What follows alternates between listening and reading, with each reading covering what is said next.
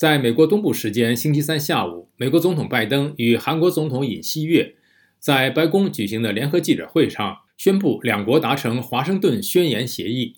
美国承诺，一旦朝鲜发动核武攻击，会让首尔在美国应急计划中发挥更重要的决策作用。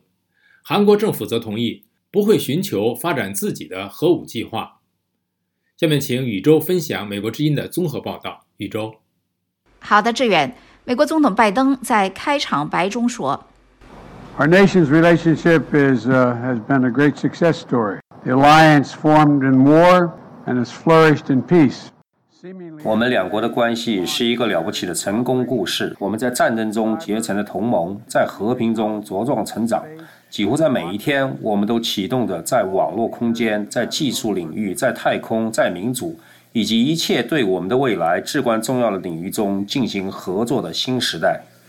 拜登总统此前在白宫接待对美国进行国事访问的韩国总统尹锡悦时表示，美韩在两国人民的合作，在两国间的。互相承诺的伙伴关系的各个层面都得以深化，两个国家的经济都处于技术研发的前沿，都成为了创新强国，而且两国人民仍然以民主价值观为连接，并且共同应对世界挑战。美国一名高级官员此前在向媒体简报时表示，除了首尔将维持其无核地位，并将继续遵守其核不扩散条约签约方的所有条件之外，两国还将建立美韩核磋商小组，这是一个聚焦核与战略规划问题的定期双边磋商机制，而这个机制类似于美国在冷战时期与一些北约国家就核威慑决定进行的协调。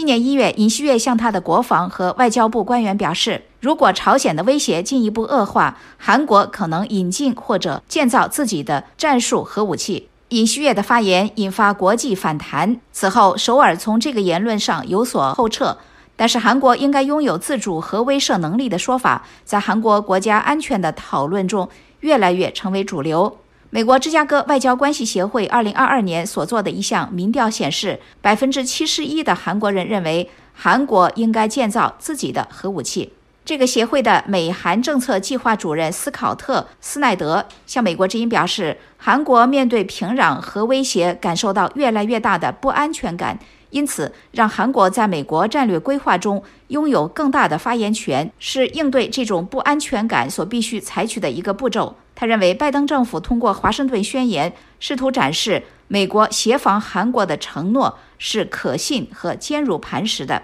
美国和韩国达成的华盛顿宣言说，两国之间的联盟是在共同牺牲中建立起来的，通过持久的安全合作得到巩固，并且通过我们的亲密关系得到滋养。这是两国能够利用其外交资源取得重要的战略成果。志远。谢谢宇宙分享美国之音综合报道。美韩宣布华盛顿宣言，美国对韩承诺坚如磐石。